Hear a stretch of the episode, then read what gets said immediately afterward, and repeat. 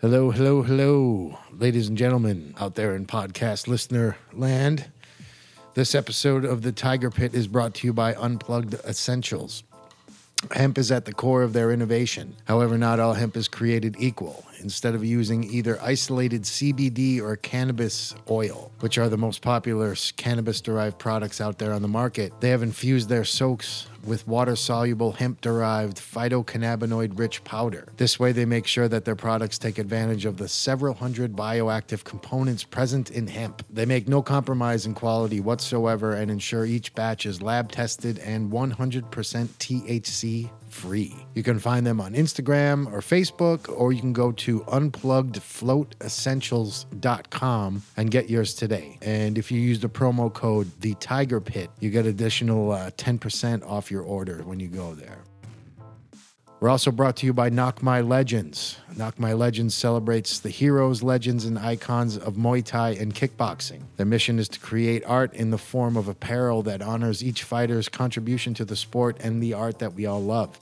They have a great selection of shirts and other gear and accessories that highlight the greats from the sport, from the past all the way up to today. It's great gear if you want to pop a little style while you're training, or if you're just a fan of Muay Thai and want to represent the culture. You can go to knockmylegends.com as well as Facebook and Instagram and check out what they have. And when you're ready to buy something, enter the promo code the Tiger Pit for an additional 10% off your purchase. Again, that's knockmylegends.com or knockmylegends on Facebook and Instagram.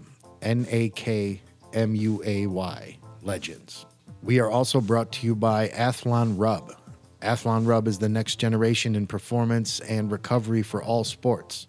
It is a new approach on the traditional Thai oil formula, founded on a time tested formula and enhanced through proven ingredients. Made in an FDA and ISO certified lab in the United States, it's certified and continually tested by Informed Choice to be free of banned substances, performance enhancing drugs, and cross contaminants. You can go to athlonrub.com and take a look at all the products that they have available, read testimonials from users, and see what everybody else is saying. And when you get some things in your cart, you can get an additional 10% off when you use the promo code The Tiger Pit. We are also brought to you by Diplomatico Rum. Diplomatico is distributed in over 80 countries around the world. It holds the Ron de Venezuela DOC and is recognized as one of the finest rums in the world. They have three different ranges for your tastes traditional, prestige, and the distillery collection. You can find them online at rondiplomatico.com. That's rondiplomatico.com. To learn more about who they are and find out some of the history behind one of my all time favorite rums. We are also brought to you by the Stepping Razor Barber Shop at 952 Flushing Avenue in Brooklyn, New York. The Stepping Razor leans into the realm of the classic 1940s American barbershop without being stuck in the retro vortex. They specialize in American classic traditional haircut styles and shaves, but they can do a whole lot more. You just got to ask them. Tell them what you want. You can check them out on Instagram at The Stepping Razor Barbershop, or you can go to TheSteppingRazor.com and book your appointment and get yourself looking good and feeling good. And lastly, we are brought to you by the Dojo NYC at 1082 Cypress Avenue in Ridgewood.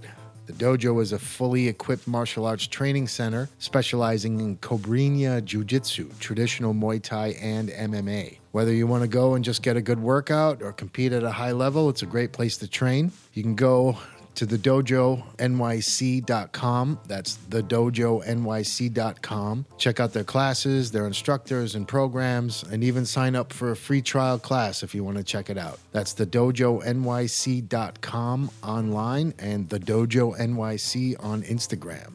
All right, we made it through it. Okay. Our guest on this episode is a world renowned drummer, composer, and producer. His album and stage credits include Angelique Cujo, Branford Marsalis, Carlos Santana, Wu Tang Clan, RZA, Ghostface, Lee Scratch Perry, Erica Badu, Bilal, The Man with the Iron Fist soundtrack, and you've seen him behind the kit on The Tonight Show with both Jay Leno and Jimmy Fallon, MTV, the Nobel Peace Prize concert, and a ton of other things. Jesus, he's got to get up pretty early in the morning. Anyways, will you please welcome to the Tiger Pit one of the best drummers on the planet and our old friend, Mr. Gintis Janisonis. on the next episode of Adventures in Edibles. It's a Cavarian and a Polish guy. Okay, we'll start the podcast right here. It's nine o'clock. It's dark enough. I'm putting on my ninja suit. That's the part, right? You gotta get into your head. Now you're struggling with your words. Check the Yelp reviews. I'm sure they have like four. It's amazing. I was trying to get that out, and I had a hard time struggling in my head. They just see something that they don't recognize. They check out immediately. I had a point. I had a point. Coming to the stage. I've heard this many times from different sources. You didn't even know me when I was hanging out there. This one was gonna be the more together one. and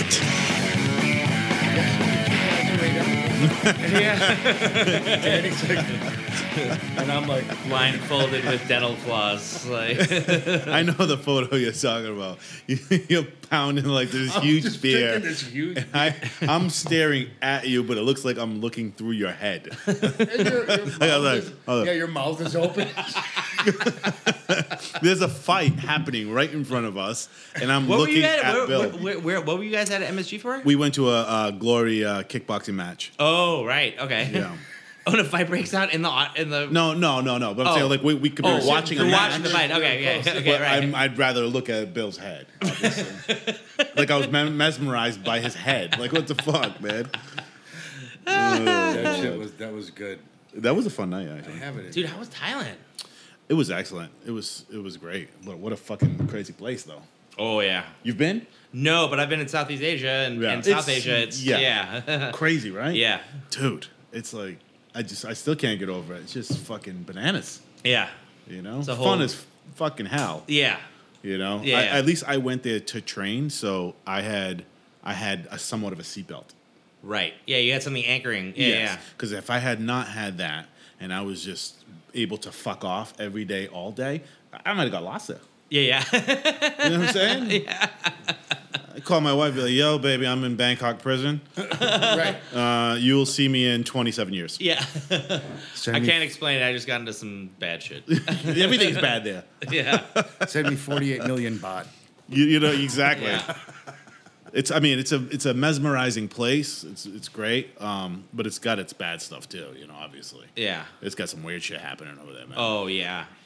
You know, the whole sex trade shit Oh, is dude. fucking weird, man. Dude, you have like those like like there's like whole sex tourism like Yes, straight up. travel agencies. and yeah, shit, yeah, like- Uh-huh. yeah, yeah, yeah, yeah. I mean, there was it was full of like. Um, that's the only thing that bugged me. There was like I saw tons of, uh, and I know I'm regurgitating stuff that I've said on previous podcasts and stuff, but there were like tons of like old fat white guys from like England, Australia. Not too many Americans at all, but mostly like British and Aussie fat white dudes walking around with girls that were of questionable age. Yeah. Girls that like you look at them, and you're like, yeah, this girl could be 22 or she could be fucking 14. You know what I'm Yeah, saying? Like, and yeah. it's weird, man. It's No, it's strange. dark. You know, at at one point we were, at at one point we were at this one bar. It's like the, one of the first nights I was there, and we were partying. This one girl who looked like she was about 17 years old. She was. It was same scenario. Big fat white guy. She comes over and starts hanging out with us, and she's partying. We're all partying, and she's like yeah, I, I take care of, of fat white guy all weekend, all weekend. and I looked at I looked at my friend Brett and I was like, dude, am I in a fucking two life crew video right now? what the fuck?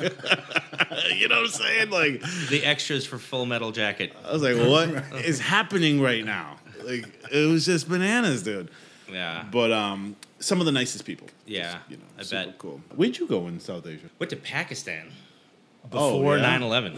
Yeah. Oh. And that was an interesting uh, experience because I mean, I mean, you know, it's like it was an international music festival, and uh, I was playing with that band Defunct, uh, guy J- uh, Oh, Joe Bowie, Yeah, yeah, yeah. famous like New York downtown scene. You were playing with them a lot, like around the time I moved here a lot. You were Yeah, You, yeah. Th- that's when were, you I had was that playing. It gig was for like a long time.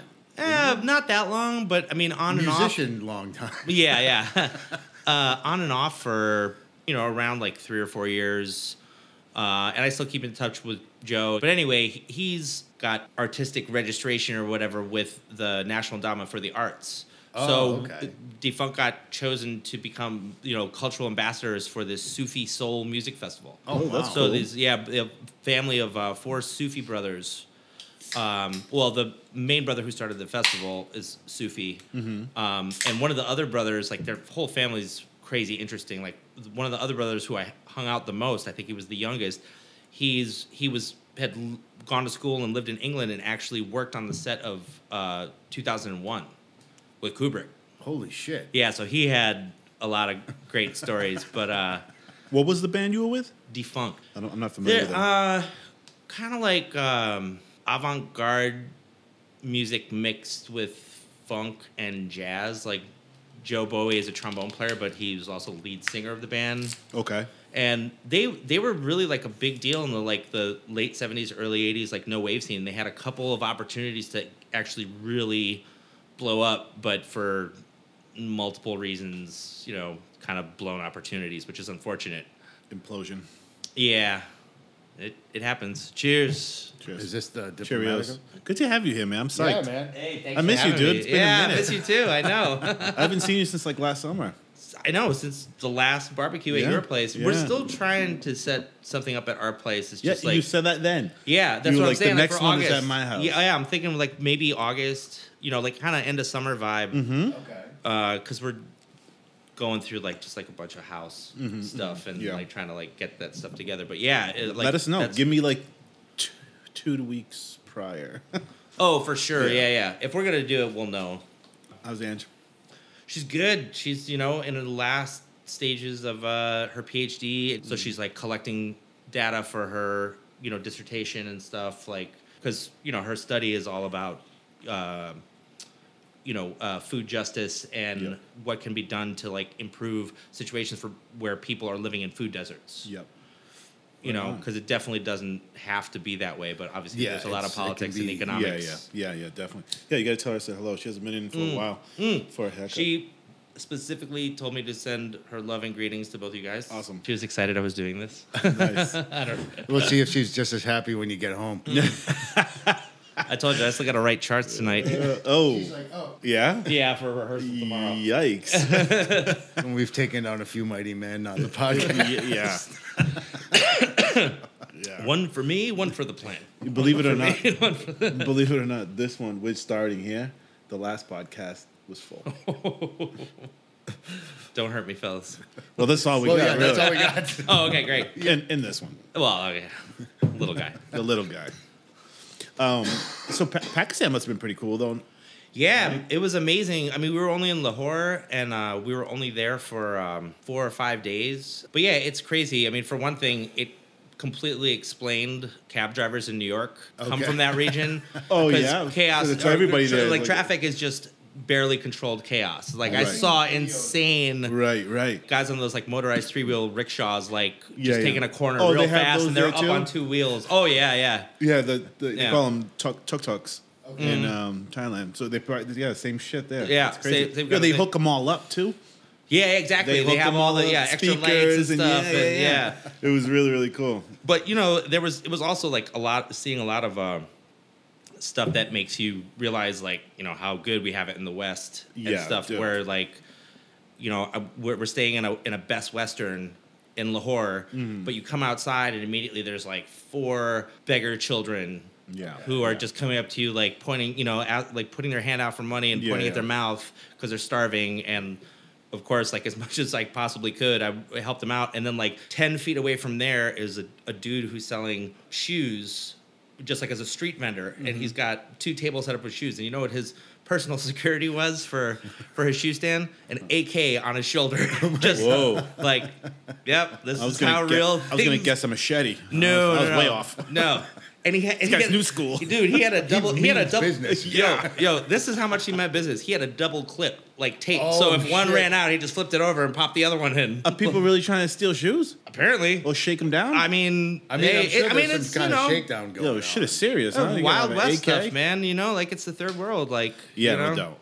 Yeah, yeah, we really do have it made, man. You know, as bad as, Mm. As you bad know, as things have obviously gotten, we yeah. have bad shit here, but it doesn't even compare. Yeah, First it's not world even problems close. don't even compare. Yeah. to, you know, But it's a good reminder too. Like when you go to places like that, it's a good reminder for us to just see that and just kind of Oh, get a reminder of 100%. like, oh, this is how most of the rest of the world lives. hundred percent. Just even going to like like Cape Verde and stuff, you see that shit. You're just like, damn, dude, people are fucking poor. Yeah. You know what I'm saying? Yeah. Like it ain't. Well, yeah, West Africa too. Like when I went there with Angelique a couple times, kind of same thing, just a different flavor.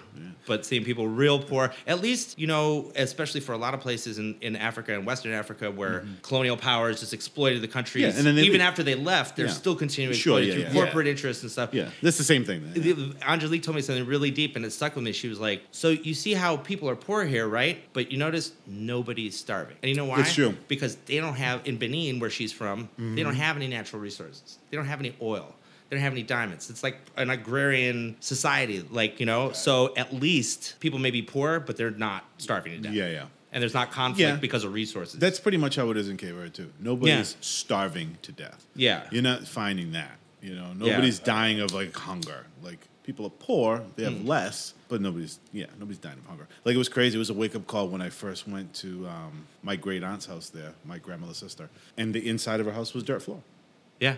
but everything was clean and like Totally put kept together. and put away, but the floor was dirt Right. it was like literally somebody just built like a structure, kind of like a shanty, you know, Mm-hmm. a mul- uh, like a multi-room shanty in a sense, on just like a plot. it's just on land, you know what I'm saying? So your inside floor is, is ground. That's wild. I- Yeah. it's like camping every day. I Yeah. guess, right? You know what I'm saying? Yeah. It's like But man, even like I mean, again, like especially if you really if you're talking about like the Western world, like specifically like North America or you know the U.S. and Canada and England and Western Europe. Man, the first time I went to Lithuania with my parents in 1998, which was the first time they had been back since they had to escape with my grandparents in the 40s after the war. oh wow, that's heavy.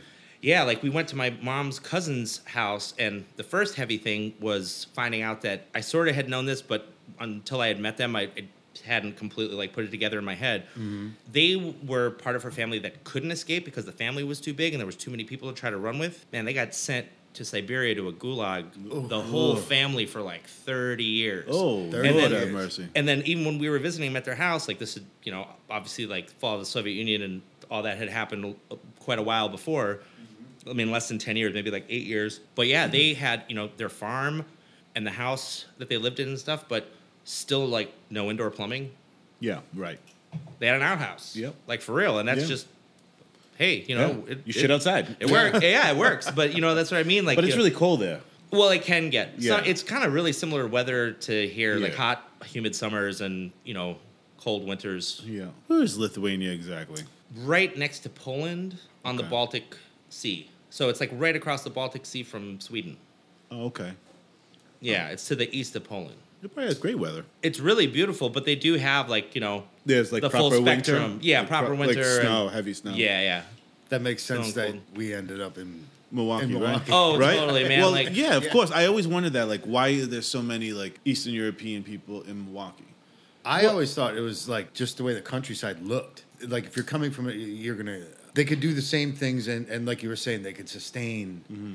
in that area because they knew how to work land like that. Yeah, yeah, Yeah. yeah. they knew how to like. Dig It's interesting when you see communities develop by just like immigration communities, all like sticking together, f- you know, flocking together and like creating a new mini version of what they came Right. from. You know, Yeah, yeah. It's, it's an amazing thing. If you I- think about it, like if you were to move from to another country, right? You're gonna go somewhere at least where you know you could put your feet down yeah, solid. You yeah, know? yeah. In, in network, And if it resembles somewhat of where you came from, at least there's a certain can amount of Mm-hmm. build off. familiarity. Yeah, You know? yeah, it's crazy. Like you're not out. Just imagine like be coming from like fucking Pakistan and being like, oh, I live in Kansas.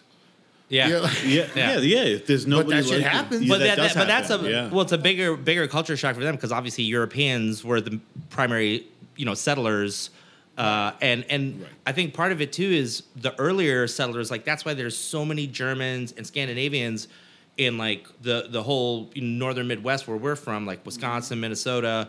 I think going earlier back it was a, a bigger part because of those similarities of where they came from. But then later like when my folks came over, a big part of it uh, and and it also relates to like the migration of black folks from the deep south in Mississippi Mm-hmm. to Chicago, like how the blues spread because of the fact that during the war and post-war, those were in massive industrial centers. Yeah, people like my, were my following work. yeah, my Yeah, my yeah, grand- yeah, right. Yeah, yo, my exactly. grandfather worked for 30 years for American Motors in Kenosha. Yeah, yeah. You know, Isn't when it- he got- Yeah. nobody does that shit anymore though. Nobody says like I worked this place for thirty. You know, what Uh, I'm it saying? doesn't exist. Yeah, that's like, been my killed. Dad, my dad j- just retired from his uh, the job he worked at, and he was he was there since he was 18, and he's 63.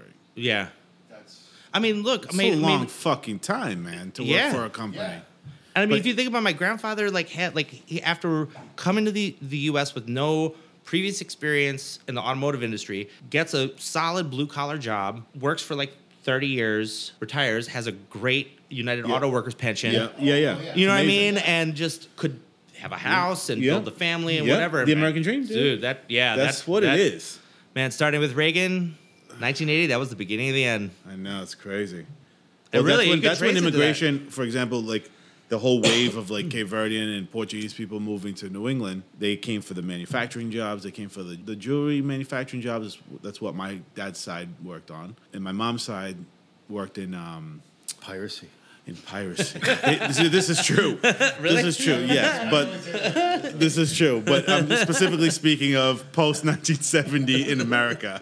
But yes, Oh. They were swashbucklers. They came from swashbuckling. It's a long line of swashbucklers. Lots of scarves and flowy shirts and s- swords and high boots everywhere. High boots. There's always high boots. high boots, High boots and heels. fluffy shirts. and mustaches. What did the pirate say And beards. on his birthday? I am 18. the 80 year old pirate. Ugh. But my mom's side, she they came for the um, seamstress, you know, manufacturing jobs, like uh, making curtains, basically. Right. That was a huge industry in New England. Actually, just any kind of clothing, textile industry was enormous in New England. Yeah, I remember that from living in Massachusetts, Yeah. like learning some of the history that it was like hu- you know huge like textile mills Yep, and yep. Textile mills, huge, en- enormous, dude. Um, and that was hugely Portuguese and Cape Verdean. And then also you had the fishing industry. right. dating back to the whaling way back in the day, like in the 17, 1800s, the- you know, that was all us basically. But now specifically, it's just fishing, like just regular fishing industry is huge, you know, in New Mm-hmm. Bedford, man. It's fucking, that is what it is. you know what I'm saying? It's like, That's my favorite fish is that North Atlantic cold water. yeah, it's, it, I, I have such a, It's- an attraction to it. Like, I, I think it's so cool. You know, would I Yeah. want to, would I want to go out there and work on a fishery? Hell no. You know what Oh, I'm that's saying? a Like, brutal fuck job. That. That's No. a brutal job. I don't want to smell like fucking fish every day. You know what I'm saying? Fuck that. Well, and also shit. you're risking your But- life with And every, you're like- risking your life, no doubt. Yeah. Like I want to make sure I have ten fingers for the rest. I of my look at life. those fucking boats, man, and I imagine those fucking guys out there doing that shit, and it's fucking cool, man. I instantly Yeah. feel like like a five year old boy. Like, Yeah. man, those guys are cool. And You it's know what I'm saying? respect, though. It's- Hell yeah, it's, you that's what I'm know- talking about. It's like super respect because I couldn't fuck or, fuck around and do that. It's, shit, that's the but- thing that's lost too, man. People are so disconnected, and especially with all these like bullshit food trends and Yeah, yeah. fads and stuff. Whatever, it's like people don't really have that like connection of like uh, regional Yeah, like how food. where's your food and, and coming regional from? Food. Like where regional food? I- Yeah. you know, like local stuff. Yeah, like I love the local Oh, thing. You know, man, I'm I mean A- I'm so blessed with uh, Angie's cooking and her dedication to food because she The you know Tokyo goes like Flower. clockwork every Saturday to Yeah. our local farmers market, Yeah, and it's yeah, like yeah. remember when we were growing up, we're old enough where. It was kind of pre That's what this we did. worldwide thing. Yeah, like you'd only get strawberries when they Yeah, were in yeah, season. sure, and you, went to a wouldn't get farm 'em in- stand. You, wouldn't get 'em in you went to a December. farm stand. Exactly, or, or even at the grocery store. You know what I'm Yeah, saying? yeah, like They, yeah. you just wouldn't find like We used all to the see- time, We used yeah, to have yeah. farm stands all over the place, like west of Milwaukee. Oh and yeah, north that's and like stuff, that was yeah, There's like the farm- strawberry like, huge fields and farms. stuff. Yeah, uh, yeah. yeah. I used to go with my grandfather all the time when I was a little kid. We'd go pick. He'd, he'd go uh, buy the corn. yeah. Yep. We used to, You know me and what my I'm mom used to saying? go picking strawberries at one of those farms where you could just go and just like do it by the bushel, Yeah, Yeah, yeah. you know, by the yeah. box and just like load up. That's Oh. the dope shit, man. But that's the thing, Kids like, don't even know eating- nothing about that stuff. We no had a more. guy in our neighborhood where I grew up. We lived on 42nd Street, and there was 43rd behind it. And his property was like uh, from block to block. So he had this gigantic garden. And this dude would like harvest and just walk around to people in the neighborhood and drop off bushels of food. Yeah, sweet. Tons of shit. It just makes such a difference, and it makes you know uh, wasting way less resources from importing stuff from South America or wherever when it's off season. It makes you appreciate. th that food so much more like when strawberries are in season now oh i'm psyched you know and then Yeah. like i wait till next year Yeah, yeah, right. Or, the you way it's know, supposed to be. yeah. for And- us, yeah. regionally. exactly Mm-hmm. I love the regional importance. but even stuff that's grown like where they can technically grow it outdoors year round, it just not, it just doesn't taste the same. Right. You know. It- well, you need the temperature. and Yeah, all all, the that stuff. As factors, Soil yeah. changes. It gets richer in the more humid climate. Right. It needs time. This farm's been here for 30 years, you know. Yeah. There's definitely some magic in the soil. Yeah. Yeah, I'm psyched. Claudia, uh, I've been in the same boat as you. Claudia goes to all the, the food co-ops. She Mm-hmm. does one here when she's in town for work. She'll she'll go to one here and like be part of that and Right. put in time, work in it, and then bring stuff back in a cooler and shit. She's wild Nice. style with it. You know Right. what I'm saying? And then you know goes to farmers markets out there and mixes it up, and we're getting stuff from you know from the stuff here at the food co-op. They're bringing stuff from like upstate and all that stuff. Right. Yeah, if we had a better like co-op like that in our neighborhood, we would probably do that. But I mean, the you know the farmers There's one market right here.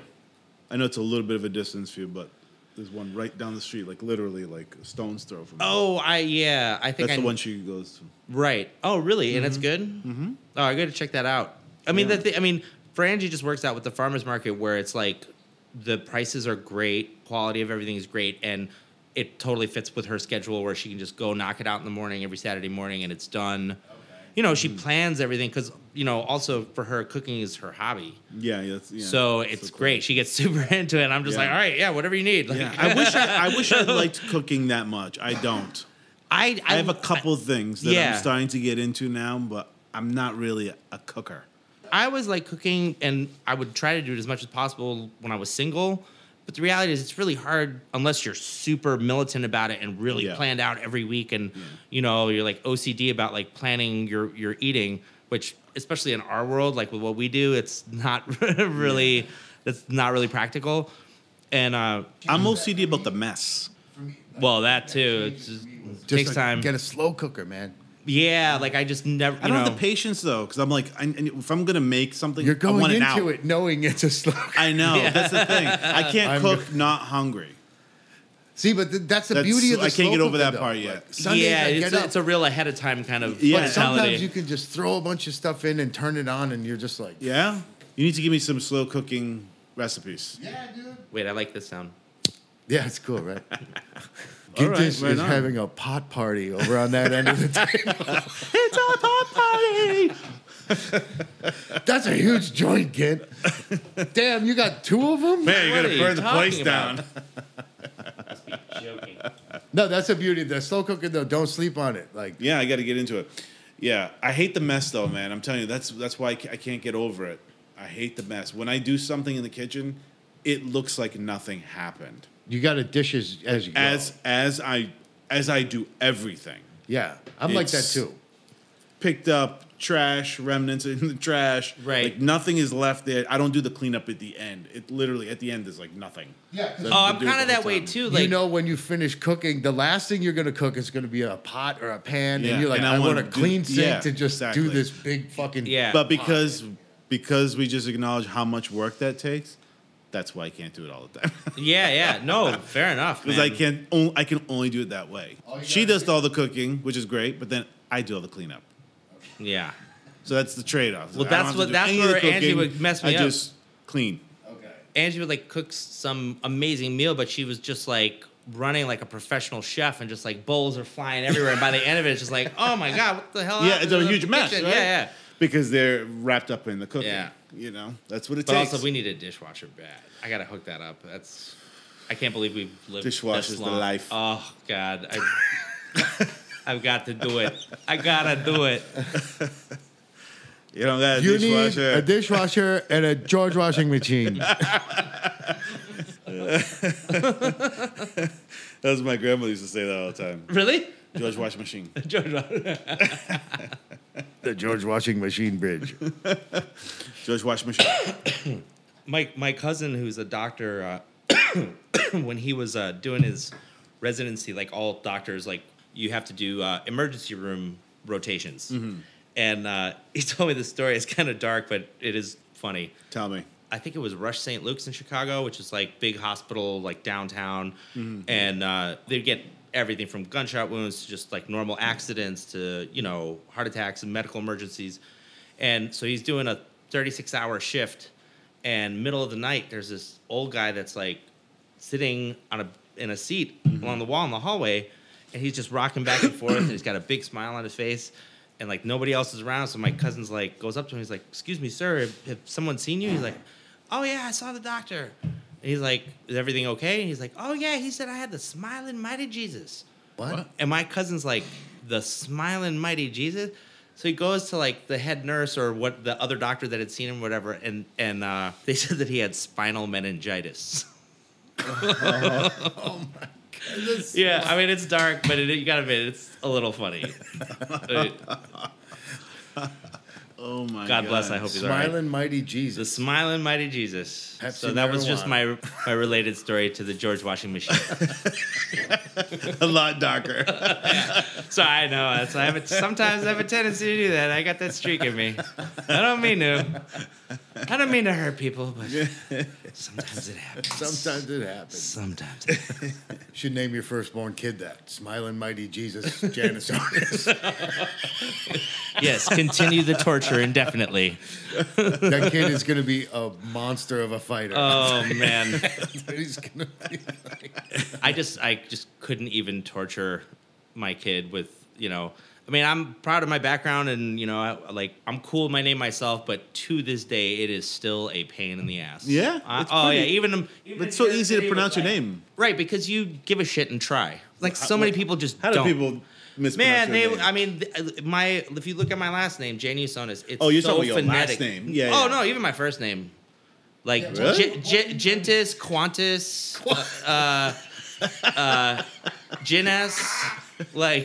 Get Yeah. out, man. Oh yeah, trust me. I- outta here. Dude, there ain't one I haven't heard.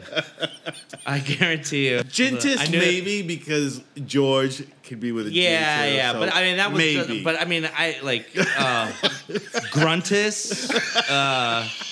get the fuck out of here. Now Uh, Well, you're that was fucking just around. more of you know like kids you know fucking with me in school that one, but you know, but like the legit ones were just people are just like they just They see just don't something that they know. don't recognize and they check out Yeah. immediately. Yeah, it's true. They don't even It's- isn't bother, that like- weird? that's really strange, right? I think a lot of people are just stupid. Yeah. they don't, just I- don't I- try. Like I hear people in re- restaurants all the time ordering shit through a menu, and I'm like, yeah, you're not even trying. Like, I heard like eight different incarnations of my last name last week. yeah, that's true. oh, I'm I sure. was you- I'm sure you've dying, got a dude. similar hell with your mine- last I was name. dying the whole Yeah, time. mine. hearing I'm that just shit. like, dude, it's fucking so easy. It's like, just say this as the first word. Don't Yeah. even look at it. I'm Yeah. just telling you phonetically what to say. Well, the problem is like Then most say this Americans and are this. not good with like two consonants next to each other unless they're like CH right. or SH. You know, they just see a S and a Z and they freak the fuck out. yeah, yeah, yeah. How- Sakahat. Look at me, Yeah. Brett's last name too. I've heard Yeah. that thing Ye- get destroyed. Yeah, yeah, man. yeah. Names that are just like pronounced phonetically, man. That's how all of Creole is sounding. It's all phonetic. It's phonetic. right. language. Yeah. If you look So at for it, me, you it's bother super to, easy. to, to It's like, I'm sound like, it out. Yeah, if you just look at it and sound it yeah, out, just you- that's it. Yeah. Mm-hmm. you got you got it. If you just sound that shit out. Yeah, I feel like when I read Russian, I feel like I can speak it. You can read it. You can read Cyrillic. No, no, that's not what I meant. When I no, not not read it. When I hear people talking, Russian?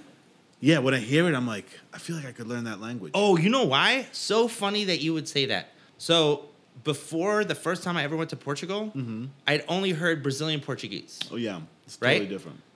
Yo, The when accent- I the it's the first time I same went language, to Portugal, but the well, accent is different. But the pr- man, I when I went to Portugal the first time, it freaked me out. I was like, "Are, are there a bunch of people speaking Russian, Russian Yeah, around me?" isn't it weird? And old Russian women sounds remind me of so- old Portuguese ladies. Yo, it's dude. That, I, I'm not surprised that you feel It's like you the, would like- learn it because the, the sound Yeah. is. Ex- I mean, it's so similar. It's Yeah, crazy. It sounds like a Russian version of Spanish. almost yeah.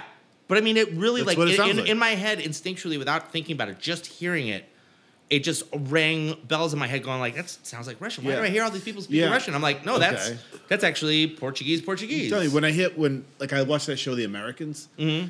and I love it when they go into parts where they're speaking Russian. I'm always like, I could fucking learn that language, man. Right. I could learn that shit. I don't know. I need to learn how to speak Russian. Do it, man. or The- maybe the, not. The, the I'm gonna be. Cyrillic a- alphabet. That's like the hard one, just in terms of reading. You know. Yeah. oh the yeah, totally yeah. different no, the way alphabet it looks and- is crazy. Yeah. Just start speaking with a Russian accent and just tell people you speak Russian. Yeah, Like, I speak Russian. that's not gonna be weird at all. Oh man. Yeah, languages are awesome, but also really weird. It's just really I love it. I do too. It's fascinating to me, and even with uh, certain languages that I don't speak, but just you know have had exposure to a lot. Like I love when I'm just in places like again like New York because it's so multicultural, where you hear someone speaking something that's just like like I think I've gotten to the point where I can tell the difference between a Danish person, a Swedish person, and a Norwegian with Scandinavian because Mm-hmm. Mm, yeah, I've yeah. heard the difference and I've been you know what I mean like Those I'm lost on. I don't know any of those. they're all basically the same language with tweaks. They're almost like just dialects between the three Yeah, different but I countries. can't tell the difference. To Yeah, me, it, all- it's it's sounds just the an same. accent thing. right. The accent's pretty wild. Yeah. I'm not And familiar it with it changes. too But that, I mean, just like as one example, or like again, the difference between Brazilian Portuguese and you know standard Portuguese. much. Yeah, yeah, yeah. It's the same language. It Yeah. just has a completely different accent. yeah, That's it. You know, and then obviously they have some slang. yeah.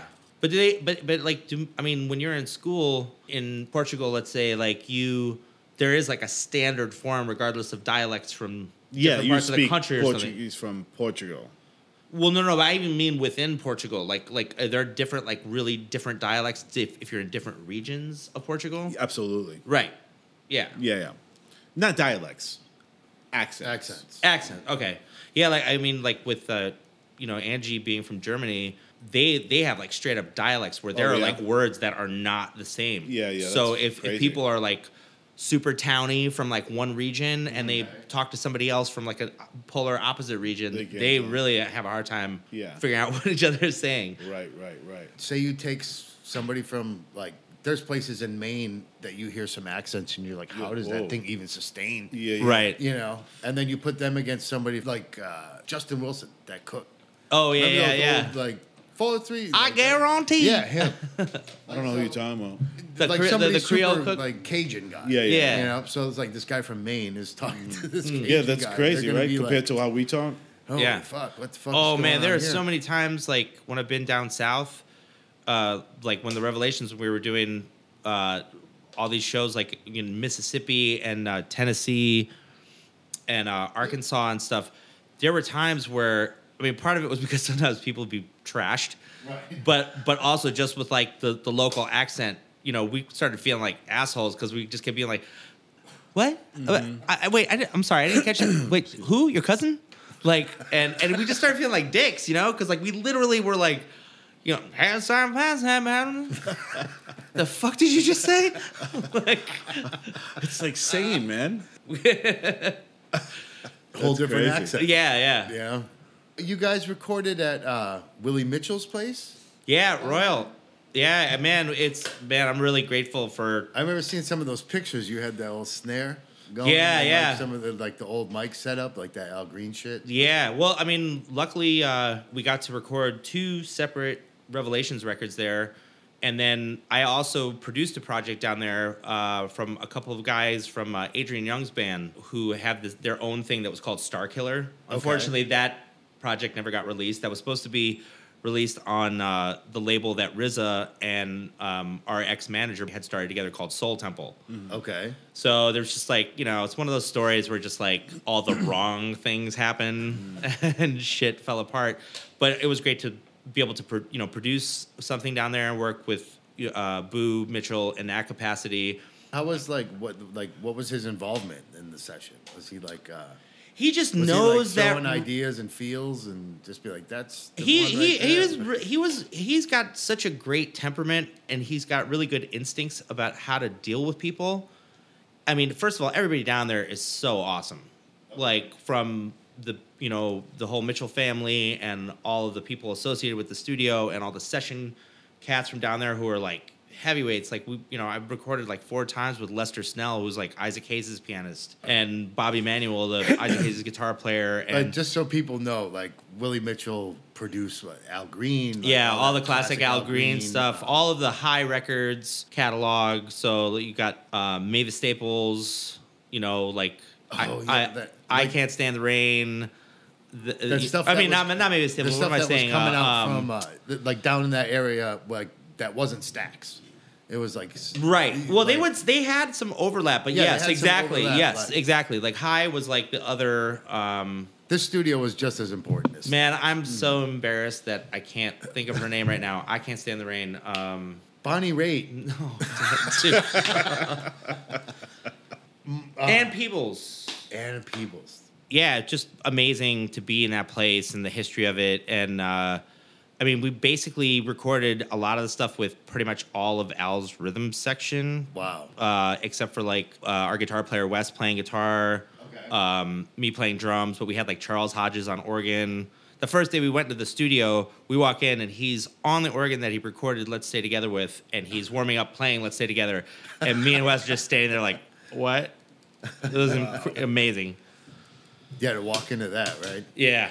I mean, there's just there's total mojo about that place. It's not like some million dollar complex, you Yeah. know, where everything's acoustically perfect. There's like, I mean, it's an old theater from the 20s with a janky sloping concrete floor and there's insulation from the 70s that's just hanging out between beams up top, but you know, Yeah. so it's amazing. Yeah, And, yeah, yeah. You know. If it's got a sound, you just leave it alone. Oh, they d- yeah, they definitely have a sound. Yeah, you can plug into all the energy that what whatever happened in that place prior. You know, Yeah, and you know, the, the, again, uh, to Boo's credit, even when he's just engineering, if he really hears something, you know, and he knows like how things are coming across, you know, if there's an issue or something, and he feels like he knows, you know, what might be a good solution, he he never butts in, but he knows exactly when, to say, say something. Yeah, which is great, you know. I've watched Wharton in sessions and just like he leans over the board, so has hands behind his back, and he doesn't look like he's thinking. He just he's listening, you know. And Yeah,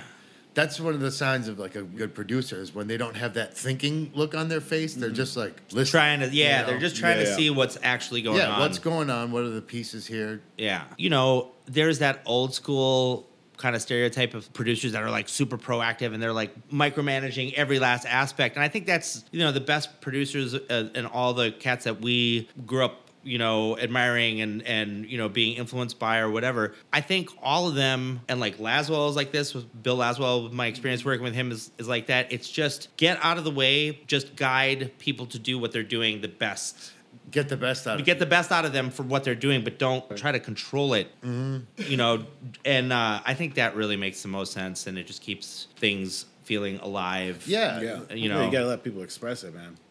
If you're producing it, your job initially should just be to just listen to it like that and just see what is going on and like like how much producing does this actually need? You know, so it's like okay, like make sure time and tempo and feel is there and shit. Like, Yeah, I mean, I Right. think it's the same And that's job. a- it's just the different Yeah. perspective of you know, Wharton was the same way. He would be like, he wasn't an interrupter. right? You know, those people you want to choke. Yeah. Because you're like, dude, like the reason I'm not getting it right now is because I haven't played for 45 solid Right. seconds yet, Yeah, and you're exactly. already like jumping down the throat. you know? Well, and usually you can tell those people too are the ones that you can tell that they either don't have experience or they have some real big ass blind spots. You know. But you know, there are control freaks. It's a good thing to kind of go through because you realize, holy shit, like that didn't really work for me.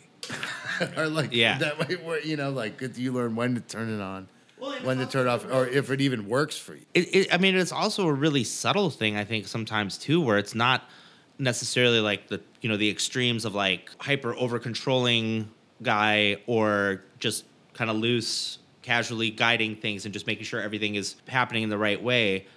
You know, I learned through my own experience with working on things where there were times where I didn't think I was micromanaging something, but in retrospect, I kind of was. Oh, yeah. I've, I'm completely guilty of that. Yeah. I Yeah. think I mean we all go through that at some Yeah. point. Just Yeah. you gain Yeah. experience. It's kind of like a something you got to go through. A Yeah, like A exactly. little bit because Yeah. you're like, oh, I, that's not how. That's not a good way to work. yeah. Because you kind of think, like when you first start getting some momentum as a musician or as a you know like all that stuff, producing and like that you think how it's how it's a lot of how music is. You're like, okay, this is how I've seen it done, so maybe this works. So let's try it. You know. Right.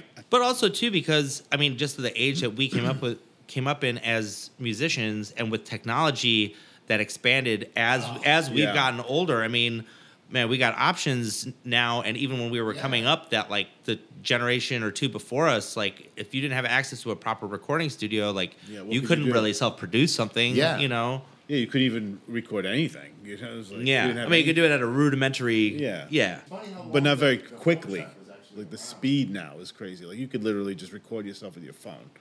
Oh yeah, yeah. Press record, boom, and here's an idea. Yeah. I'll remember this tomorrow. You Yeah. know what I'm saying? Like touch of a So button. like I have like uh, guitar or bass player friends or even keyboard player friends where they have like these virtual racks that can be on an iPad and they just have a good interface like with a really good DI.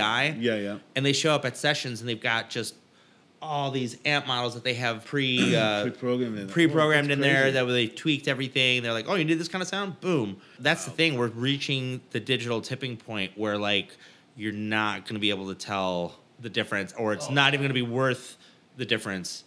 You know, to to have to maintain like these tens, hundreds of thousands of dollars worth of Gear. analog gear. yeah. you know. Nobody cares anymore to hear or anything like that. It's gonna, it's Hey, gonna be like man, if museum it- shit. Listen, if it works, it's great. It's just you know that's what happens with technology. It's just passage of time. You can't you know Well, it's gonna go through a phase of where it gets phased out, yeah. and then all the ones that are s- preserved and Oh, that's become, already like- happening. They are like Sure, but it's gonna go through a f- a phase like like everything. It's the same thing with cars. Like they'll dip down and be like, eh, it's not that whatever, and then you Right. kind of like the sur- the- like people start buying up the surplus because it's not really worth that much. So people flip the shit. Right. People that really are gonna go on the second rim of it. Right. Then they'll have Well, all the sure. pieces that are worth like now it's worth a lot more. Right. You know what I'm saying? Well, you yeah, the, you have that kind of aspect of it, but then you also have this other thing with with studio gear where uh, some of it is like the stuff that is available Uh-huh. in, in whatever so-called surplus is already like crazy overvalued. yeah. Um, So, and, and it's the fact that the, a lot of the digital emulations of stuff, if it comes even within like the 97th percentile of it, you know, like suddenly you can have 10 instances of a $30,000 Fairchild limiter on your mix where otherwise, like, Yeah, you could- Yeah, would it would never. cost you thirty Yeah. grand to just Have buy one. that thing and have it over one track. chan- And yeah, he's one like, channel. They're Oh gonna shit! become, I, like, got, I can museum put this pieces, on. man. Yeah. Well, and also, yeah, because like a lot of the parts for those things are no longer Yeah, produced. that's It's, right. it's old technology, so That's right. that becomes more expensive. Like, you know, there's definitely guys that like older cats of like you know generation before us or even two before us that I've met where they own like big studios with like big amounts of gear, but they were like, yeah, if I didn't know how to fix all of this myself, You couldn't have it. Forget it. Yeah. It's yeah, Maintaining Yeah. that is like a fucking car. dude. yeah. Yeah. Yeah. You know what? Amp, like really cool amps are going to become furniture. No, I don't ever see really cool amps getting Yeah, th- I agree. phased out. I, I, I you have to think say they'll? that. but to, for a studio to have that, then it's kind of like a showpiece. Then it's like, oh. Well, look, I the have th- no, this. not necessarily. Like, like there's a lot more value in the individual character of like an analog amp. Yes, I know this. Right. But, Sorry, but I was. Doesn't imply that you didn't. But in the in the future, bam. you know what I'm Yeah, saying? yeah, yeah. Yeah, But yeah. you know, there are um, a couple of great guitar players that I've been working with, and they both use. Uh, sometimes, like sometimes they'll go out on a, on a on a tour with their pedal board and then have backline amps. Mm-hmm. Yeah, yeah. But there's a lot of times where th- there are these like really high end amp modeling bring it. systems. Yeah, where again Oh, they, yeah. they like get their sounds dialed and everything, and then they just uh, request a PA speaker and Oh, they right, run right, their right, that's right, right. You know, Yeah, everything yeah. is just yeah, no straight through amps there. on Yeah, yeah, stage and yes, it's, yes. Yeah, you just have a P, you just have your own monitor Yeah. that's specifically for it acts Yeah. as the guitar. I don't cab. see any. Yeah, I would totally do that. live. Yeah, yeah, totally. I mean, and his shit sounds great. if you're doing like a live venue and that kind of thing, it's like the less connections there are, the cleaner the there's sound that- is going to yeah. be that much more And less problems. easier to Yeah, control. Yeah, less big time. problems. But you get into a, a studio and you like play that same jam that you're playing on stage, and it's it, like that sound is perfect Of at course. the stage, and you hit that with like through your fucking amp. Yeah, of course. That's when you realize that like uh, it's not like some magic dust that it's like it's just circuitry. yeah, exactly. Yeah, yeah, But yeah. it makes such a huge Yeah. difference. Yeah, yeah. You know, yeah, the only So thing it I has to would pass through that whole thing. right. I have pieces of gear that I don't. I just bypass. Like I'll send a final mix to it and I bypass it, but like oh, just, the fact that it's just oh that it's totally running through the fucking circuitry. absolutely and the like- air, not just the circuitry, the air. The air in that room is affecting the recording. Well, that's the, that's the really interesting thing that you bring up because uh, with you know talking about like let's say a regular uh, analog tube amp versus these amp modelers is the one kind of visceral thing that you notice a difference of like just a feeling is when you have like a Fender dope Fender twin that's really cranking like you You feel, it. feel that you shit. feel that air moving Yeah. and you just don't quite feel the shit the same way physically when you're in proximity to it wh- when you have like the modeler and that but i'm sure at some point it's probably just like if you got a matching cabinet that could kind of move at the same amount of air, you could do it. Right. But that's definitely like what I Well, you have you felt, seen the- you know, when I have heard you it. seen those like sub pack things? Where Oh, like, yeah. you can feel the bass like even though you're like if They have you- those like, on you're drum playing, like an thrones. electric kit, and it's like when you sit behind a kitten, you know what it sounds Yeah, like. yeah. When you sit there and play, and then when you go play like an electric kit, you're like, "Where's the sound coming from?" Like, Yeah. I can't, You feel totally I disconnected. can't Yeah, control it's this weird. by how hard I hit it and where Yeah. I hit it and Yeah. all that stuff. You're just like, Yeah. um, they make, Try a, to make they- it more there's a realistic. yeah But even that though, it's like like drums are drum. Like, Yeah. yeah when you play them, you like you you gotta sit behind them. I understand convenience and stuff like that. Like that's Yeah. I I have I mean that's electronic shit too. but that's what that's why even like- like, i if I use in ears on a stage, I still want to have a wedge too. Yeah, Because just again, to it's feel feeling. that Yeah, fucking you feel kick, that like, uh, unless you. I mean, they do make these like drum thrones where they they put a speaker transducer in in the seat, so you hook in the line, and it's basically it's. I think they call it a rumble seat. So that you so so if you have in ears in which are usually lacking in bass, the, the bass frequencies are In you're the feeling it in seats? your ass. Yeah. Whoa. So what if the guy who designs the frequency on that thing decides to go crazy one day and it's like 15 hertz and you're just like I think we should use the 28 inch kick drum tonight. Oh. you, just, you just hit that first one. that must be crazy. Yeah, it's really weird. I, takes try, some I only getting tried used it to, right? once. Like, I, you're I, I like, tried it once and it was really weird. Like, cause you're just like, Is it like "Er, hit you in your butthole or something? I mean, you know, it's, Yeah, I mean, you're sitting it's, on a it's seat, all like- connected. I mean, you it's, know. it's you know, it takes. A, I think it takes a second to get used to. I never, I didn't, I never had it You're like, myself. what the fuck is that? Yeah, Yeah, yo, I was just this like, fucking- I'm not whoa, into this hey, You got me a sex chair, motherfucker. yeah, Get this shit out of here. I'm playing standing up tonight. sex chair. sex drum throne. That's funny. That's horrible. It's That's like a what that thing vibrating sounds- drum throne. What the fuck? Like you only hit the kick on the certain, like just when it goes reverse the course, your whole shit's like. "Ru-ru-du-du-du-du-du, boom, cha, cha, cha, cha." Hey, Git's gone like 24 bars without hitting a kick. Do-do-do-do-do-do-do-do, boom. You're like, I'm only getting ass fucked like four times during this song. oh my god, Oh. We're doing a three hour set, man. I- Just putting some mileage on the chassis. the booty thrown. Booty uh, throne.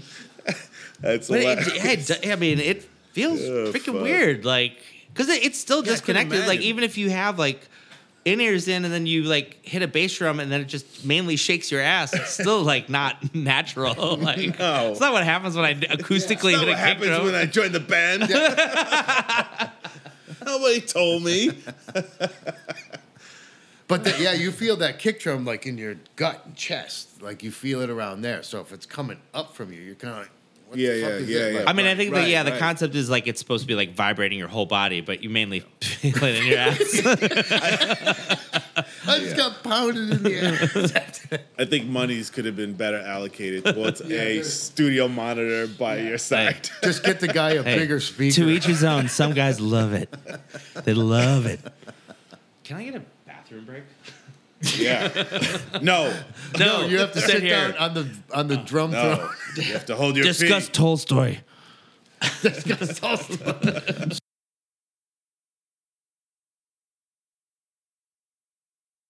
You know what I mean? But that's that's great, man. That's like how you get uh, good results. Like um, I remember reading an interview with with Omar Hakim when he first got the Weather Report gig. He said that like when you know he first got the gig, it's like a real heavyweight music gig, and he gets flown out to L.A. because they're rehearsing at Joe Zawinul's house, the band leader, and they're gonna start a six week mega tour, and this music is complicated with a lot of stuff.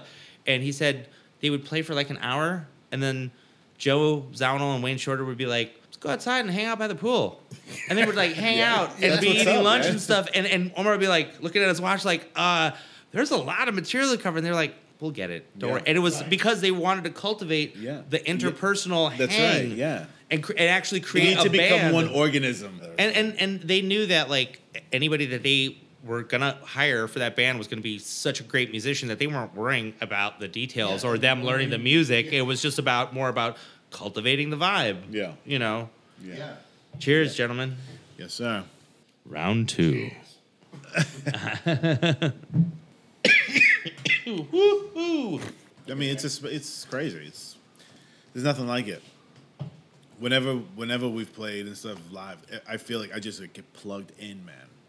Oh yeah. You know what I'm saying? It doesn't matter if it's a, re- a rehearsal or on. s- It's the same feeling the whole time, man. I mean, obviously, more live, you move around a lot more, but the same feeling inside. I feel the same thing I feel on stage. But that's great because I mean that's the whole thing. It's like no matter whether you're rehearsing or playing, you uh, you know you're you're putting the same intent behind it. But obviously the difference is like when you're live, like there's you have adrenaline going, you have like response from an audience, and that Mm-hmm. Yeah, pumps stuff up. amplifies But it. it's like Right. the fact that regardless, you know. It's like the old saying: it shouldn't matter like how you play, whether it's in front of five people or fifty thousand. Yeah, yeah, You know, it's- you either do it or you don't. Yeah. Like, don't fuck around. Yeah. yeah. But what, I guess what I meant to say was like when we would rehearse, right?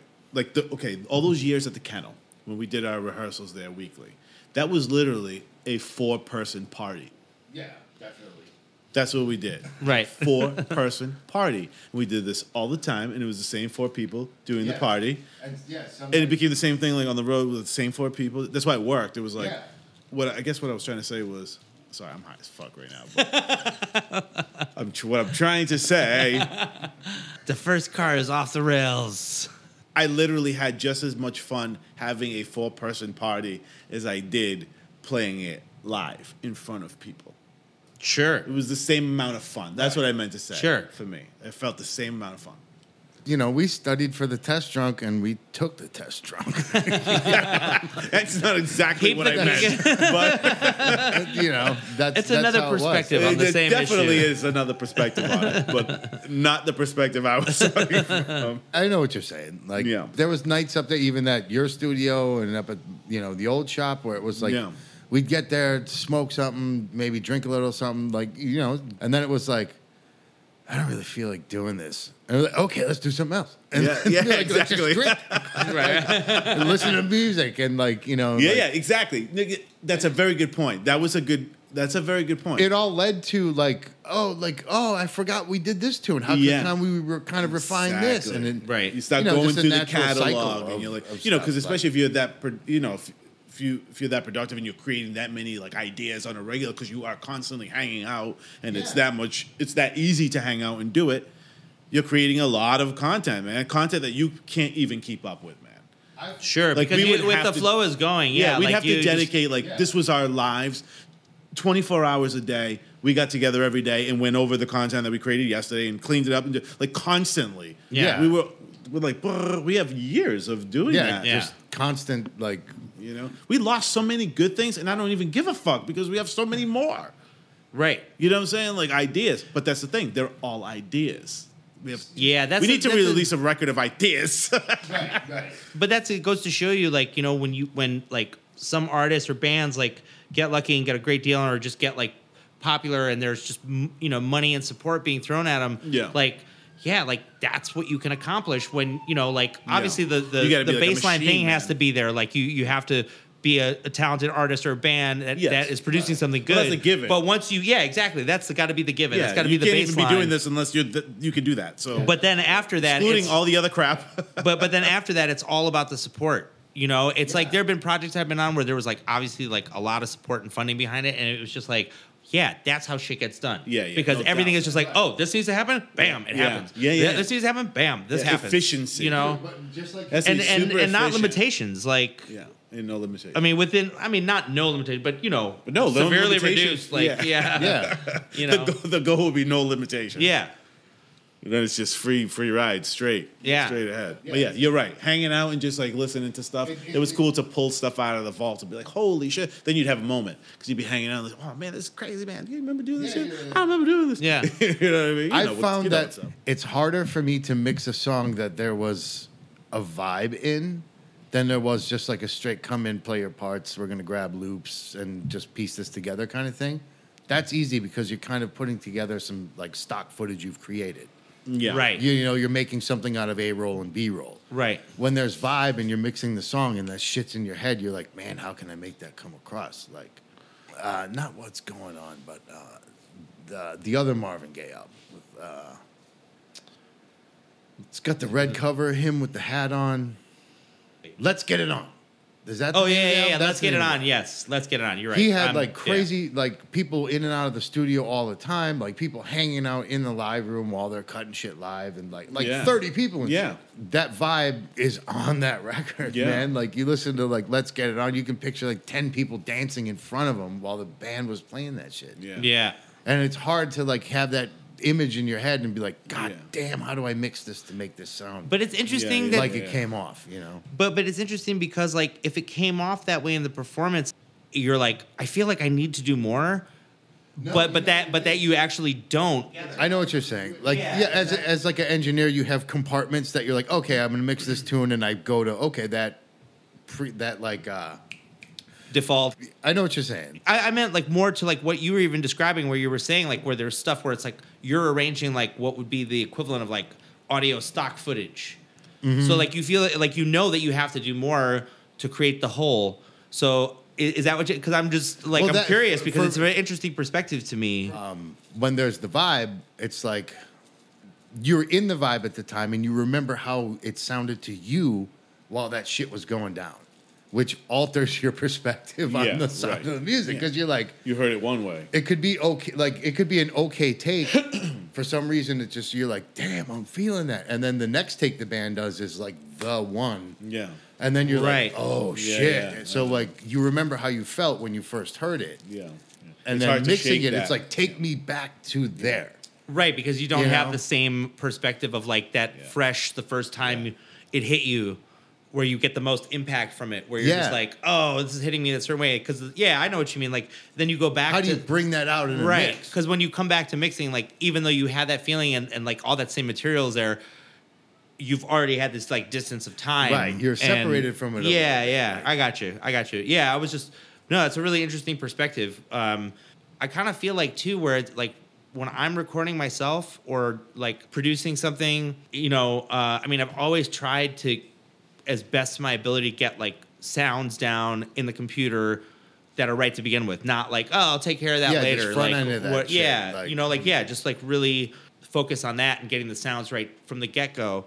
And the thing about that, like the more I've pursued that, the more I feel like I've gotten like great results. Where Of by the course. time I'm mixing, it's just like you push faders up, you know, to zero To without, zero, and it's just and like it's- yeah, okay, there it it's is. Pretty much ninety percent of the way there. You know, and, and it, it just makes everything so much more rewarding too, where you're like, you know, you hear the first playback after you track something, and it's like, yeah, it's already, it's already getting there that's the guitar sound that's yeah, the that's bass the drum like- Mm. sound. That's the you know. I, I don't like looking down the uh, endless possibilities route, like in Yeah. post production. You know, like okay, this is Danny's guitar amp. This is what it sounds like. We took some time and figured out how to mic it, and now I know how to mic your amp every time it comes in. You know, then we can angle it like this, and then the drums are over there, and there's no bleed, and this and that, and this and that it, it's horrible saying you will remember this, but it was like you would go into the studio and setup was four hours. Right. Right off the bat. There seems to be a shift in like the inherent value of just like take four hours now, set it up, and it's gonna save you countless hours. Yeah, but On again, the you know, other people get lo- they, they they can't. I'll run a they- DI. they- if you want a DI, we'll run a DI too. sure, You know, sure, like, but that's the like, problem, man. Like people, you know, and as part of it is because of like what's happened to the business and the culture. Like there's less money. People are constantly feeling the constraints of time.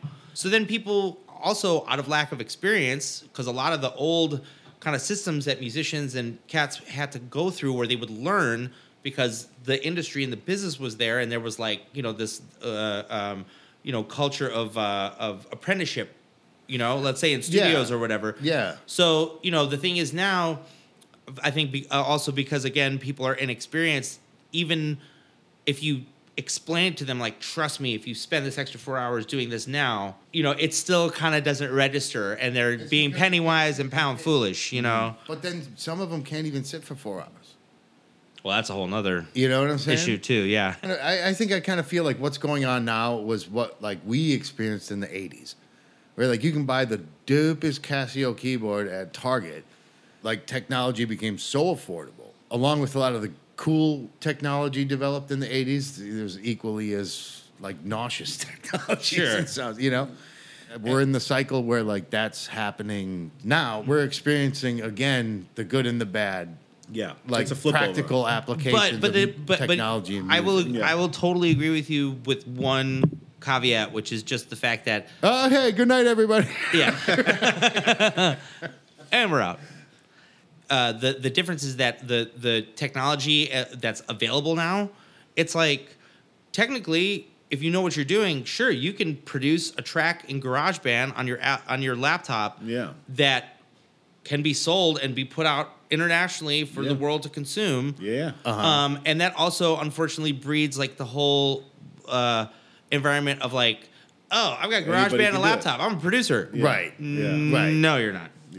You know, not even yeah, we close. just flooded the gates Oh. right, and that's a, again like too like and there's made it a broader landscape, which makes everything harder. Well, which Harder- which also contributes to the devaluation of music. exactly yeah, exactly it You know? devalues it devalues everything because you like, Anybody there's, can do it. There's Yeah, more exactly. there's more music out for public consumption than ever before in the history of recorded music, and most of it I'm not going to put even percentage on it, but like the bulk of it is Garbage. inconsequential garbage Yeah. Yeah. that like you have to s- sift through, and people who are really deserve like there are so many talents Yeah. that are deserving lost of in wider that. exposure, but Get again, lost in it. It's actually a thin line. Well, they hey- could really cut it down, man. There's a lot of fat on that steak, man. They could chop that shit right off. Well, I'm a yeah, surgeon but, when I I mean, have my not every- steaks. look, not I don't everybody- eat none of that fat. I cut that shit right. the fuck not off. everybody's not everybody's profiting from that but the the difference is, is that and you can make a total correlation to what's happening in the world economically Mm-hmm.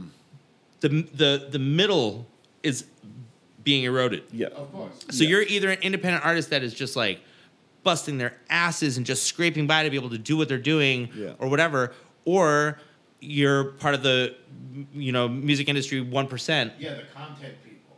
Yeah, well, and you know, like you're just like one of the stars that gets like the bulk of the money from like major labels, right? Because they're you're the marquee artist, you're the you're the golden cash cow.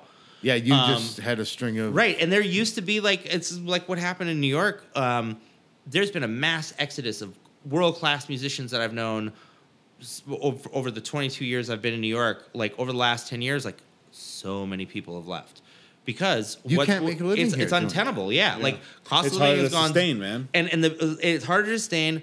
The business in general has gone down, but specifically in New York as well. Mm-hmm. And that's the thing, like you, the, you know, you didn't have to be a superstar to be a working musician that could make a decent living. Yeah, you- and you know there were opportunities and and whatever. And there's just like, I mean, that's a whole The, loss of like but you know where that shit is. Yeah. it's in smaller places. right. But then like at at doing least doing that as I this is my opinion. I think this is my I don't know. I might be wrong on this, but I have a theory. I think you could do that now in a small place and make the kind of money that you're you know I think so. If you yeah, I It- think Mm. it- you can. It it just is a lot less glamorous. well, no, but that's the thing. It's like it's not about the glamour. It's just like what people. The reason why people would move to New York. what's is, the return? Yeah, exactly. Like if you're thinking long term Well, about it'd be your monetary. career, is the fact that like you have opportunities here where you can keep working, but then also you have opportunities to to elevate your Mm-hmm. situation and your and your career stock. You know, Right. where in those places it's just like you're just working. but that's what I mean. You know? you sustain.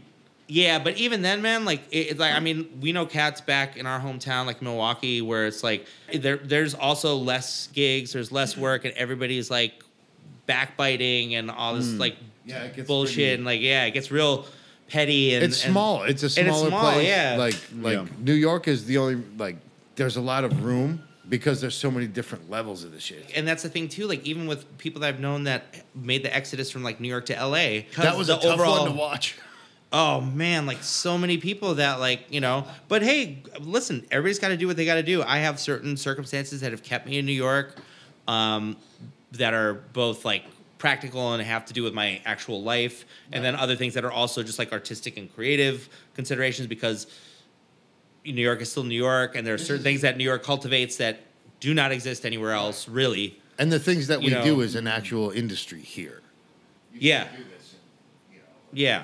But I mean, like, you know, like, you, for example, like, I've actually talked to guys I know who were coming from somewhere else, had moved to LA, built up a career, whatever, and then like they're even making the move now from LA to Nashville. A lot of people going to New Orleans and Nashville, Yeah, because but Nashville man, people they're- have always been going there. well, the Nashville thing because the environment has changed so much. Like it's not just country. I've never been there. It's I've only been there a few times. I know a lot of people that live there, but like you know, I would like to check it out. yeah, it's cool, man. I mean, As I get it's- older as a musician, I understand Nashville better. Yeah. right? Well, and also And there's, I mean, there's always been the stigma of like Nashville. Well, it was country. It, wa- it was like the country music industry. But now, what's it like? Well, it's just expanded more because, very like, pop you know, now, co- right? country has become way more mainstream, and, and they deal with like, you know, Right. like you listen to like a top forty country record and a top forty like pop record. Yeah. The It only doesn't difference even is the sound like country, one's country got music. like slide guitar on it. Yeah. Right. You you know, know, sound right. like country music. Um, and you know, like Taylor Swift or whatever, she's like an example of like the crossover where she like s they sort of brought her out as like sort of a like a new country artist or whatever. Homogenization, man. Yeah, It's totally. like And- and- across and- the oh, no, board and- with everything. Well, well, and and also everything. It's No, but- but- homogenization one hundred percent. but but you know like w- like Waylon and and you know like the Outlaws like Waylon and Willie, Willie, and stuff Cash, eh, Johnny Cash like Christopherson. Nashville once it hit like the 70s and going to the 80s they shat on them Oh, Yeah, totally. that's why when like w- when uh Waylon Rick- beat some dude up in the studio, beat up a producer. well you know the story about like when Johnny Cash's first record on Rick Rubin's label came out they took out a full page ad in Billboard I think and it was the old classic picture of Johnny Cash giving the finger and, Folsom and, and- Prison. yeah yeah exactly and and but the, the thing was just like and I think this is maybe when he, they got nominated for a Grammy for it Oh. they're like we'd, we'd love to thank the traditional country music industry like in Nashville for all their support over the years and they took a full page ad out it was just the best best fuck you like that's the reason. because they shat on him man Yeah, yeah. That's the reason they they called themselves the Outlaws. Yeah. Right. Because they were just like like Waylon was fucking beating people up and just like not fucking around. I mean, Willie tried Willie's to play the just game like- in Nashville, and then he said Yeah. "fuck it" and moved I'm out, just back gonna to Austin. yeah. and- I'm just gonna live the rest of my life on the road. you know, for the most part. But- Chris, but- Christofferson is doing acting, and Everything, music yeah. and, and, you know, Yeah, like, moving around.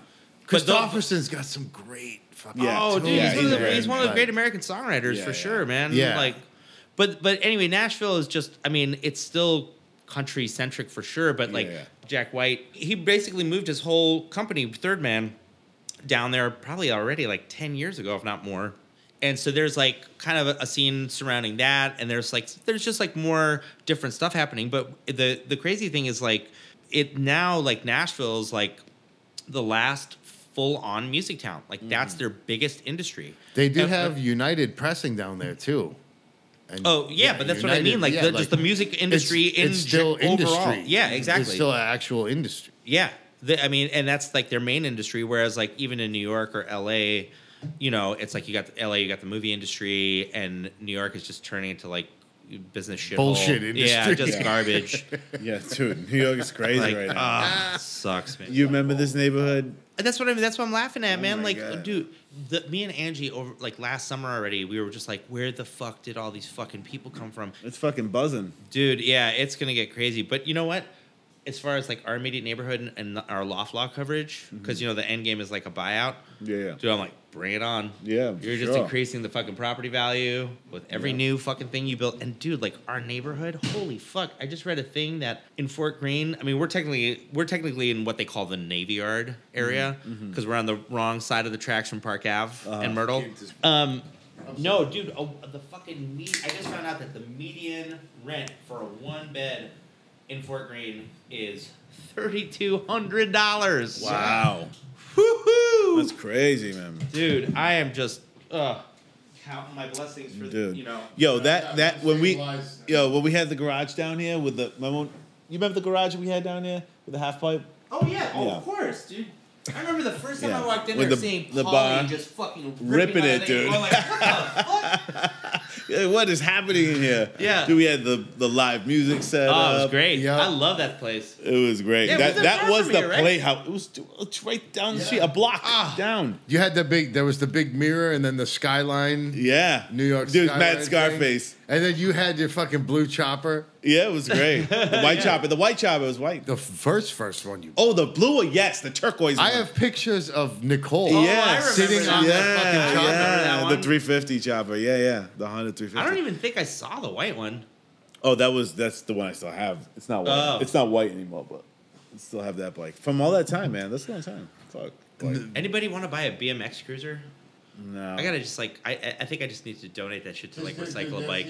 Why? Oh, I don't just want like it? I don't I don't have the space for it, and it's been sitting with flat tires for because like I got my I got my mountain bike, Mm-hmm. and I actually want to actually want to flip that and get a bike more like Angie's because every time I ride hers, I'm just like so jealous. I bought a dirt jumper because like you know like like I grew up riding trails like BMX Oh, and yeah, mountain yeah, bikes yeah. and everything. Like I was love the thinking about that shit today, actually. Yeah, you know like oh. Ice Age Trail. And you would have all- like your fields, like when you were going to your buddy's house or going to somewhere, like you had certain fields you could run through and you yeah knew the jumps. dude. and the even in path and Milwaukee shit. in the city, Lake Park, the fucking crazy jump. with Yeah. the- you know, there's a Hell yeah. John has a picture of him doing a full like tweak, Yeah? like tabletop jump. Yeah, like on John? dude. Oh shit. Dude, John threw down back in the day. Like I used to see John at the turf when I used to skate at the All right. turf with our set. Yeah, I I just I knew I was never good enough to like really skate bowls, and I was not trying to. I mean, I was already into like music really hardcore by that at that point, and I Yeah. knew like I had friends that were incredible skateboarders, and I was just like, Like I'm doing this. yeah, yeah. That's I how mean, it goes. I love though. skating. I, s- but that's you how know it what I mean? goes. I was Yeah. skating and You playing music at the same time. Yeah. Yeah, I mean, I but- just I didn't I just didn't have this, the same talent with skating. you Yeah, know? yeah. that's it's one of those things that Yeah. You know, you know, But I still have It's crazy to see the So much fun. the amount of, of- yeah, it's super fun, and it's a, and it's what I miss about skate. What I miss about skating now is that.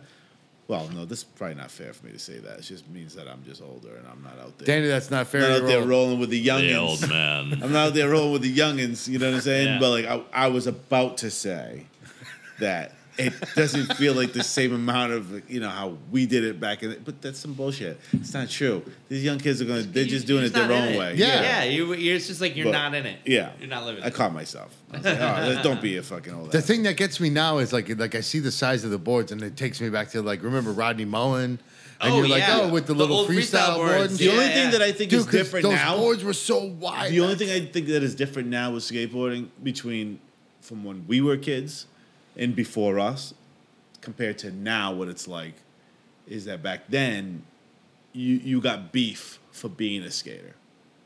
oh, it's way more Immediately. socially acceptable. Now it's like this shit is on the fucking Yo, let's the be on the city, the Olympics, city dude. just built a skate park underneath the BQE overpass, like six blocks from my house, Yo, right this before shit's you get the supposed to be in Manhattan the Bridge. Olympics. Seriously, Oh, for- oh, skateboarding is supposed to be in the totally. Yeah, Olympics, yeah, yeah. man. You know what I mean? So that's a far cry from what was happening when we were doing it. Oh yeah, When we were doing it, all it represented was being a fucking asshole yeah. to society. You were Yeah, you're like, like, you "Fuck put marks you." on the wall. Every- it was just super punk rock, man. It was like, Yeah. you know, against like you could pick what level you wanted to go with it. You could be total like anarchy style, whatever, and that was your way. It, was allowed a creative lot of expression. children to be an artist. They Right. just- Yeah. They just found a skateboard. And they were like, yo, I can do this too. Yeah. And then Yeah, they, and they then- would make s- tricks.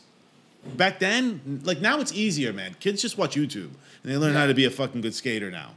Fast. Oh, Like in a year, you can be a young kid getting on a skate. If you had some good athleticism, you can ride a skateboard. You can watch enough fucking videos in one year that will make you a fucking phenomenal skateboarder. sure. Oh, I mean, listen. You might not have the best style, but you can technically learn how to watch it on YouTube, learn it and apply it like any martial art, like any kind of dance routine. You can learn it, program Man, your you- body you- to muscle memory, and perform that trick. Whether or not you can add your own style, that's the electric energy that is we're not talking about in this conversation. Right. You know, that's the spirit side of it. that's a whole other thing. No, You know it's what I'm it, saying? you, you, you, you- you got me really hyped by bringing that up because it's the same thing that I've been saying for a while about like since like the prevalence of YouTube. Mm-hmm. Like I have totally seen the fact in younger musicians that are coming up, like guys that are really studying and like you know really like focused on being instrumentalists or whatever on whatever their Uh-huh. axe is. Um, you know, back in the day, you only had whatever amount of money you could spend on buying music. so right. you made a count and you listened to that record a thousand times and you digested every last bit of it that you could. Yeah.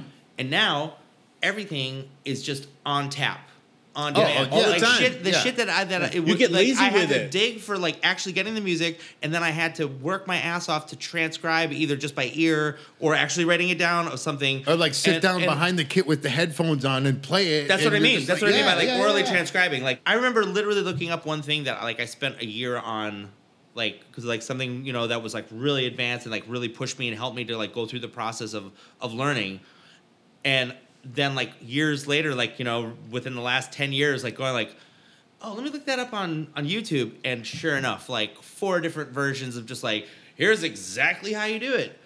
And I think that's great in one way if if the the kids or the younger musicians have got like the right artistic mentality and and, and, and are, are going to use that technique the right way but there's definitely many situations where i've heard these cats like it- it's like james brown talking loud ain't saying nothing it's like they have all this facility but it's like what are you expressing like it just sounds like a somebody with like a, a huge vocabulary but doesn't understand grammar yeah Yes, exactly. Every instrument, you have an example of the same thing. It's so devoid of feel, but the technique is like completely there. yeah like that like on paper they're killing it but you're just like I had a friend growing up. His sister was uh, classically trained on the piano, right? Right. And I was like, "Yo, do you ever like just jam out?" You know? And and she's like, "Just like improvise and play." Yeah, you just like bang chords. you know, like see what comes out. And she's like, "No, I never really improvised. I don't know how." I was like, "You never sat down at a piano and like, dun, dun, dun, dun, dun, or listen Well, like, Bill- that. like you never even like." And she had no ability to just create, melodies on her own. but you put that shit in front of them, and you're like, "Holy fuck, this person's killing it." But, but that's the thing. Like I've said this before too, where I would rather work with a musician who has got limited training but got great ideas and great That's where I musical come in. instincts. Hi, That, that- hi guys.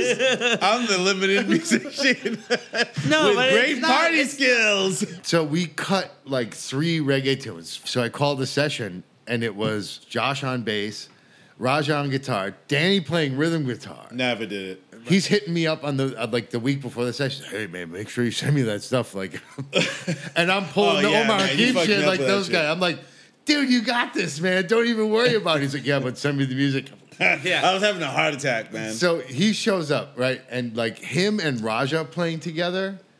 Like This is my first on some time meeting shit- Raja, Yeah, he though. never met Raja before, and he's just like, I've heard his music, and he sounds good. he Like- sounds good. He's all right. he can play, I guess. I was sweating fucking bullets the whole time, dude. I was like, like, holy shit. I, I don't think I've ever played that clean with that much feel at the same time ever in my life. You know why? Because that you just experienced like you because you cared about it. You because of the and, and the situation that you're not used to and that you don't have experience with, it like pushed you up. It's like when when like Yeah, yeah. like I you know situations where like or any of us where like I had to you execute. you're the you're the you're the least talented of the people that you're playing with. It lifts you up. Yeah, definitely, no doubt. Uh, it- you yeah, get plugged and it pushes into it. you. You get So plugged that's the into it. thing, and that's it's all about awareness, and that's Yeah. one of the biggest lessons I learned about m- making music and just opening yourself up to be that Yeah. channel of creativity Yeah, and yeah. not getting in your own way and stepping on your dick, so to Yeah, yeah, speak. yeah, yeah, yeah. Uh, you know, like is is it's so psychological. It's such a psychological, spiritual thing. Yeah, yeah, and, totally. and- Then you get when you get plugged in. I- I that had shit is someone like in- on, man. It's a complete letting go of like a lot of shit. You know and what's funny? Someone- you just let yourself fall into the music. yeah, Yeah. you just allow yourself to, to do it. yeah, yeah, yeah. When you're executing it, you might get lost in the ca- you know timing, kind of like you know just keeping it What going. used- But if you're not listening the whole time, What used to fuck? I've definitely caught myself being like, oh shit. I would be counting in my head, but I'm not listening to where the bass is. Right. Yeah, yeah. And, and, and, and that's that's what people That's the how long have I been driving for? Yeah. how long have I not been paying attention? It's for? such a basic thing, and we'll overlook it sometimes. That's a perfect point. I mean, you're you're you're dropping golden nuggets because that's exactly. golden nuggets, man. I just shit my pants with gold. I instantly Golden regretted Golden saying Nuggets. that. I, I I knew. How did I know it was gonna go there? El nuggets dorado. That's the fucking spaghetti western that you're in. That's our spaghetti western record. in ancient 1800s Wild West. ancient, ancient 1800s. 1800s. It's As opposed to the vintage and regular like, uh, 1800s. We're talking about the ancient one. Throw some raptors in there. fucking mix it all up. Fuck it. Oh, The aliens that integrated with the Aztecs, like throw them in there too. Like, you know.